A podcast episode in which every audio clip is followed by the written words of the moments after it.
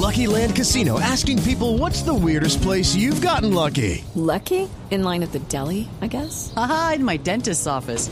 More than once, actually. Do I have to say? Yes, you do. In the car before my kids' PTA meeting. Really? Yes. Excuse me, what's the weirdest place you've gotten lucky? I never win and tell. Well, there you have it. You can get lucky anywhere playing at LuckyLandSlots.com. Play for free right now. Are you feeling lucky? No purchase necessary. Void where prohibited by law. 18 plus. Terms and conditions apply. See website for details. Señor juez Padilla, gracias por acompañarnos. Juez, buenos días. Buenos días, Néstor, y buenos días a todos los miembros de la mesa de trabajo. Aquí Sí. estoy atento escuchando el predebate que han tenido sobre este tema. Señor juez, yo quiero preguntarle si usted recurrió a ChatGPT para emitir una decisión de tutela, ¿para qué lo necesitamos a usted? La próxima vez ponemos una tutela ante el señor juez ChatGPT. Sí. Esa es una pregunta que seguramente ha sido observada en las redes sociales en el día de ayer, eh, en el transcurso de anoche, y realmente el debate sigue creo que un poco distorsionado. Eh, el chat no va a reemplazar a los jueces, como tampoco va a reemplazar a los periodistas, y justamente en las sentencias hace una precisión al respecto, señalando que, como bien lo han dicho algunos integrantes de la mesa de trabajo, el espíritu volitivo e interpretativo siempre va a estar en cabeza del juez. Ahora, pensemos lo siguiente muy rápidamente. Las preguntas que están formuladas, que para este caso, sin entrar en las particularidades del mismo, porque es un niño y tiene reservas, habría que decir que son preguntas muy sencillas. Pero recordarán ustedes que las preguntas, y a la comunidad jurídica que me está escuchando y a la ciudadanía, las preguntas son a su vez una, es un ejercicio eh, digamos que mayéutico y es un ejercicio que se asimila a lo que se denomina problemas jurídicos. Es decir, la pregunta en sí misma tiene que ser, Néstor, realizada por una persona Sí. que tenga claro el contexto fáctico que va a resolver, porque no podrá hacer cualquier pregunta. Si se dan cuenta, inclusive en el ejemplo que estamos abordando, las preguntas son muy puntuales. De tal manera que inclusive en este ejemplo que estamos revisando... Pero, señor una- juez, le, le Sí. propongo una cosa. Cuéntenos, co- le propongo una cosa, juez, juez Padilla.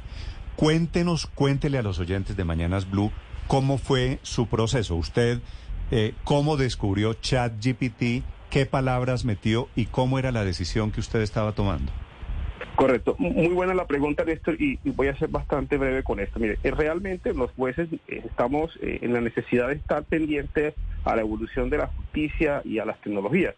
Nosotros en Colombia, y lo saben ustedes, tenemos a partir de la pandemia la necesidad de implementar, y así lo dice la ley 2213 del 2023, y así lo dice la sentencia, implementar las tecnologías de las comunicaciones. Y esto realmente, Néstor, Ricardo, sabemos perfectamente que es una ventana inmensa. Hoy puede ser ChatGPT, pero en dos meses y en tres meses podrá ser cualquier otra alternativa que permita facilitar la redacción de texto y que además permita que el juez se apoye en ello, no con el objetivo de que los reemplace, sino que se apoye. Y quiero ser en- enfático en eso. El proceso comenzó entonces con entender que estábamos viendo en Internet que esta construcción de cadenas de texto podía ser utilizada para mejorar lo que yo hago énfasis en la sentencia, y es los procesos de celeridad en la redacción de textos poco complejos que pudieran ayudar a sacar sentencias muy entendibles. Fíjese que este es un caso de un niño y he escuchado en redes sociales la posi- lo que ha sido muy bien entendida la decisión del, despacho. Quiero hacer una claridad pequeñita. El- en los despachos judiciales tenemos un equipo de trabajo muy importante. Nosotros tenemos sustanciadores, tenemos secretarios, tenemos escribientes.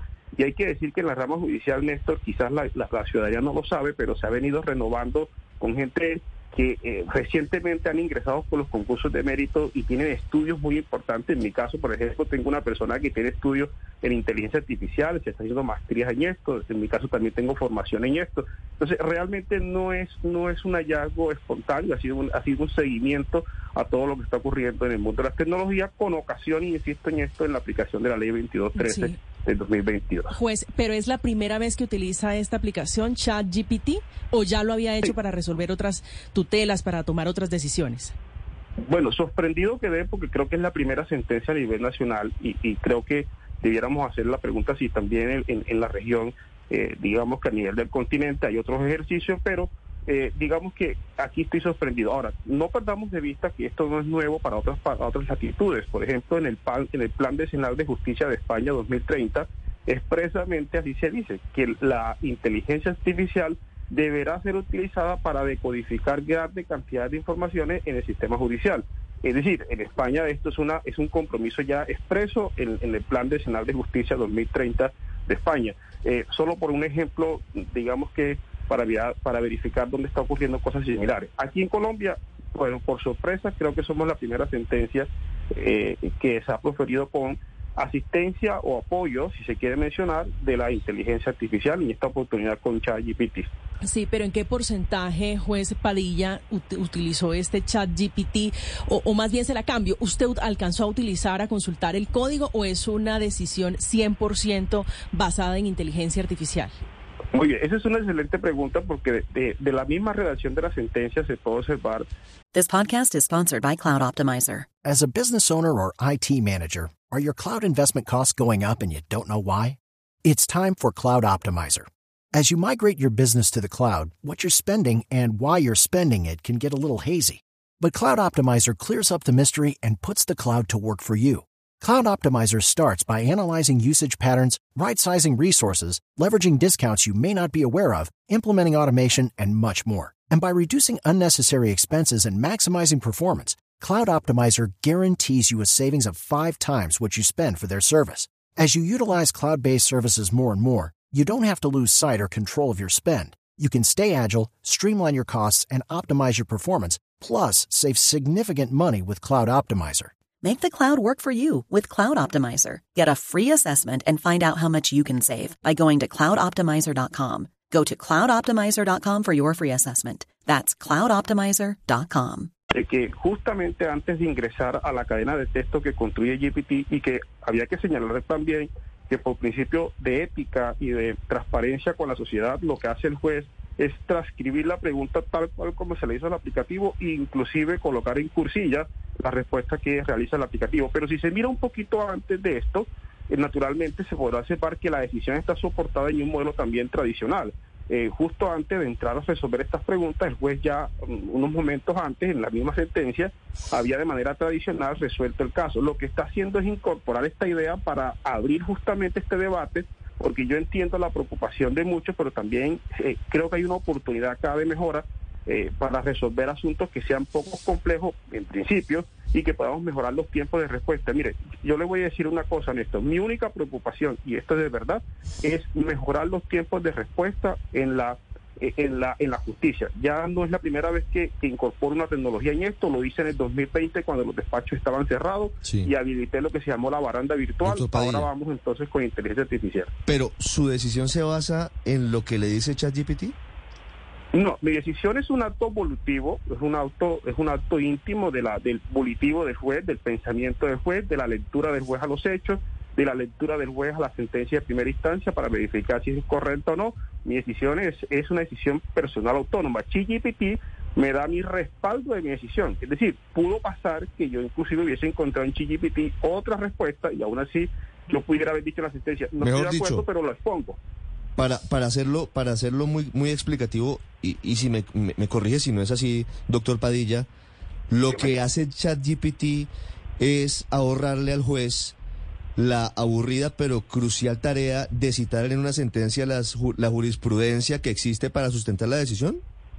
Sí, y de manera organizada. Creo que es una respuesta correcta porque tenemos que ser honestos, muchas de nuestras decisiones judiciales están sobrecargadas Claro, pero- de copia y pega de otras decisiones Claro, si judiciales usted llega, superiores. usted lee una sentencia, una sentencia generalmente tiene 80, 100, 150, 200 páginas, de las cuales puede que la mitad sea citando jurisprudencia para el sustento jurídico de la determinación. Lo que hace ChatGPT entonces es buscar las sentencias en, medio de lo que significa el derecho comparado y muchos libros que usted se tardaría semanas o meses en analizar o en buscar, eh, hacerlo casi que de manera inmediata para tener una decisión judicial pronta, rápida, mucho más acelerada. Por supuesto, y construir una cadena de textos organizadas y lógicas que si el juez está de acuerdo con eso, pues lo puede utilizar en su sentencia y le sirve como apoyo a la toma de la decisión. Digamos que si usted revisa la estructura de la sentencia, tiene un problema jurídico que a su vez plantea técnicamente pues una, unas posibilidades de éxito o no, y hay una tesis, y se da cuenta después del problema jurídico y dice, mire, yo sobre esta pregunta que me hice voy a responder que sí. Ahora, las razones para responder que sí pueden ser dos. En este caso, unas muy íntimas, de acuerdo con la ley, de acuerdo con mi pensamiento, pero también unas que podíamos, digamos, decir de inteligencia artificial que podían ser medianamente objetivizadas, toda vez de que esa información es la información que se encuentra circulando en Internet.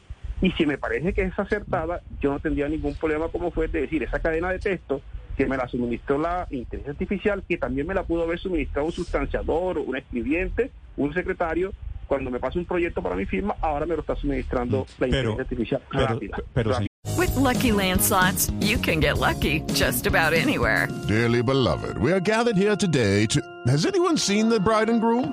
Sorry, sorry, we're here. We were getting lucky in the limo and we lost track of time. No, Lucky Land Casino, with cash prizes that add up quicker than a guest registry. In that case, I pronounce you lucky. Play for free at LuckyLandSlots.com. Daily bonuses are waiting. No purchase necessary. Void where prohibited by law. 18 plus. Terms and conditions apply. See website for details. Juez, yo entiendo lo que usted nos está diciendo y suena lógico, tiene razón. Pero ¿qué pasa? Y usted sabe que puede pasar con un juez perezoso que no quiera estudiar un caso. Y usted le dice, eh, le da tres palabras clave, cualquiera. Tutela, niño, cáncer, lo que sea. Y el chat GPT toma la decisión por usted en reemplazo del juez perezoso, en reemplazo del estudiante vago, en reemplazo del periodista indisciplinado, lo que sea, cualquiera que sea la profesión. Entiendo, Néstor, tu preocupación, porque realmente eh, es natural que cuando existan este tipo de retos que nos ponen a discutir sobre estos temas de inteligencia artificial y cualquier otro que significa algún tipo de ruptura a los moldes que están preestablecidos, caemos en la trampa, Néstor, de buscar el ejemplo de mala fe. Ese juez que haga eso no está preparado ni siquiera para usar la, inteligencia artificial. Ese juez no debería ser juez. No creo que sea el ejemplo correcto.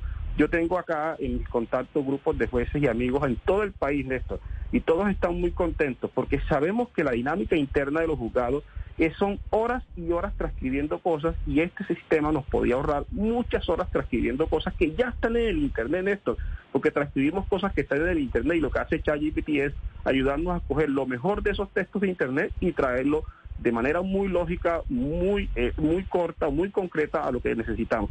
Yo yo Néstor no quiero traer en la trampa de ese juez malicioso, ese juez ese juez eh, flojo, porque esos son los jueces que ya hoy no hay. Hoy yo, yo te puedo asegurar que los jueces en toda Colombia, Néstor, pues, contrario a lo que puede pensar la opinión pública, son personas dedicadas, son personas estudiosas, son personas comprometidas. Y para la muestra está el número de audiencias que hicimos el año pasado, Néstor, eso fue impresionante. Entonces, en esta época de tecnología, esta inteligencia artificial llegó para abrir un debate y sospecho, Néstor, que muchos de mis colegas se van a unir a esto y van a comenzar a construir de manera ética diciéndole, esto dijo la inteligencia artificial y lo voy a coger porque a su vez eh, creo que estoy Si yo- va en la, en la vía correcta lo que yo pienso. Si yo para poner una tutela, por ejemplo, con el tema de hoy, que es el tema de la salud, meto salud y meto mi enfermedad y tal, ¿usted cree que ChatGPT me anticipa la decisión que puede tomar el juez en Colombia? Pero por supuesto que sí, porque entre otras cosas las decisiones en Colombia, Néstor, tienes que saberlo y, se lo explico a la audiencia, están soportadas bajo el principio de igualdad en el uso de los precedentes. Digamos que Néstor, usted tiene el mismo derecho que le resuelvan un caso similar a como se lo resolvieron a Juanito, a Pedrito, a Julieta, y eso significa que donde se va a utilizar esa igualdad es de lo que ya las cortes hayan dicho anteriormente, y si este aplicativo tiene la velocidad en un minuto de decirle a usted, mire, sobre el caso de, de- de- usted, de, de leucoma, de, cualquier otra enfermedad, ya la Corte dijo esto, pues le ahorra el trabajo al juez de ir a buscar ese precedente porque la, cha- el ChatGPT se lo está haciendo en 30 segundos. Es impresionante la capacidad de respuesta que tiene la aplicación para este tipo de casos. Así que es posible que sí, de alguna manera, sirva como parámetro para anteceder eh, en esa decisión, porque entre otras cosas el juez tampoco honesto tendría la opción de alguna manera, digamos que a priori, inmediata, de, de separarse de ese precedente. Por principio de igualdad, eso está en el artículo 13 de la Constitución Política y, y en las convenciones internacionales, los jueces están obligados a darle un tratamiento similar a un ciudadano muy... re- si las condiciones de ese ciudadano son similares a las que eh, obviamente tuvo eh, otro ciudadano en otro caso judicial. Esa más o menos Sí. es la lógica detrás de esto. Pues eh, dice usted que ChatGPT le da respaldo, que le sirve como parámetro, pero ¿qué es lo que le da el contraste? ¿Qué herramienta usa usted, por ejemplo, para abrir la visual, para ver desde otra perspectiva antes de tomar un veredicto final?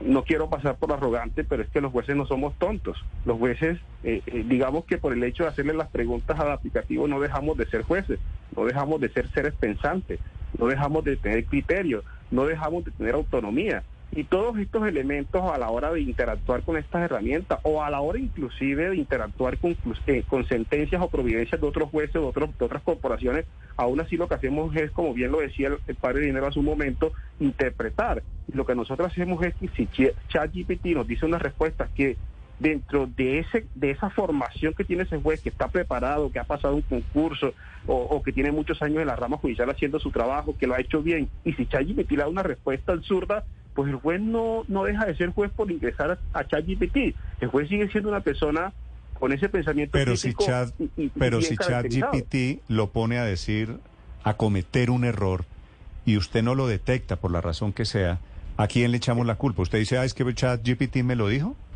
No, indudablemente que no, Néstor. ChatGPT no podría tener la culpa en una situación como esa. Eh, la culpa siempre va, así como la decisión siempre va a ser del juez, la responsabilidad de cualquier forma de esa decisión también siempre va a ser del juez, indiscutiblemente. Señor juez Padilla, mm, de alguna manera siempre el que toma la decisión es el juez. El, la inteligencia artificial lo que hace es dar una información. ¿Interpreto bien si digo eso? Por supuesto que sí, padre, muy amable. Esa es la interpretación correcta, porque si usted ha tenido algún acercamiento a una providencia judicial, se dará cuenta que son textos complejos, largos, y que sin, y eso no se hace solo, eso tiene que escribirlo alguien, palabra por palabra tiene que ser digitalizada. Y si usted encuentra una herramienta que después de una lectura de un texto construido por inteligencia artificial, eso coincide con la decisión que ya usted tomó en su cabeza como juez, viendo a su vez las pruebas, viendo a su vez el contexto del caso, pues bienvenida entonces la redacción de textos a través de inteligencia artificial, porque naturalmente siempre que el juez esté convencido y seguro, de acuerdo con las pruebas, que eso contribuirá a la celeridad, lo que estamos es pasando de digitar cosas que están en el mundo jurídico a entender que la aplicación nos va a hacer de manera organizada, sencilla y estructurada, y eso podría mejorar los tiempos de respuesta en la rama judicial, que es el propósito que yo quiero fomentar con esta discusión. Pues fascinante el debate, señor juez Padilla, en el que usted nos mete, que es tomar decisiones vía chat GPT. Este debate es en todo el mundo y me parece que sus opiniones nos ayudan a ilustrar mucho hacia dónde podemos ir o hacia dónde estamos yendo en realidad. Señor juez, gracias, señor. A ustedes, muchísimas gracias por su interés en esto y estaremos atentos a cualquier otro requerimiento. Felipe. Hello, it is Ryan, and I was on a flight the other day playing one of my favorite social spin slot games on chumbacasino.com. I looked over the person sitting next to me, and you know what they were doing? They were also playing Chumba Casino. Coincidence? I think not. Everybody's loving having fun with it. Chumba Casino is home to hundreds of casino style games that you can play for free anytime, anywhere, even at 30,000 feet. So sign up now at chumbacasino.com to claim your free welcome bonus. That's chumbacasino.com and live the Chumba life. No purchase necessary. DTW, void, were prohibited by law. See terms and conditions 18 plus.